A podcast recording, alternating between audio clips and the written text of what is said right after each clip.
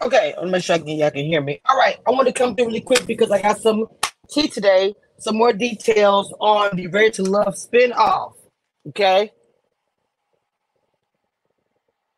First of all, the spinoff is called uh, Make a Move.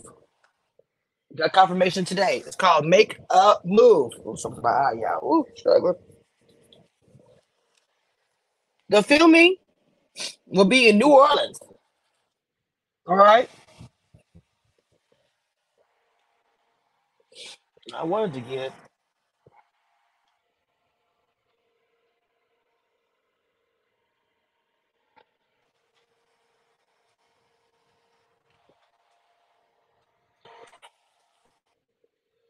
That's what I wanted. Wanted. I wanted to get the background.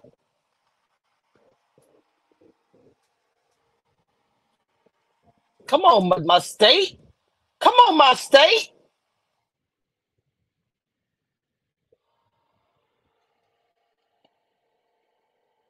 Mm, got too many.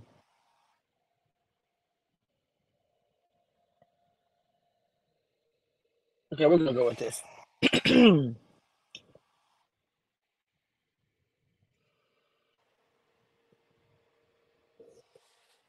oh. I have too many files here. It's not letting me uh, upload. This is getting on my nerves. I need to. This software needs to update. Okay, I gotta have pictures. You don't know me. So anyway, this is called Make a Move, filming in New Orleans for five weeks. The filming ends July the 1st. Four women from previous seasons, 20 guys in New Orleans. um, once they find their person, they decide, you know, who's gonna make their move to New Orleans or to wherever the woman's staying. Okay. Um, yeah. It does sound like Queen's Court, but Ready to Love version of it. So I want to make sure I came through and gave y'all some quick, quick, quick, quick tweet. Ooh, I gotta get to my eye.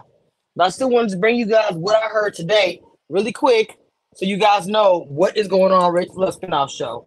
All right, y'all, that's all I got. The like button and subscribe and all things to things. Bye.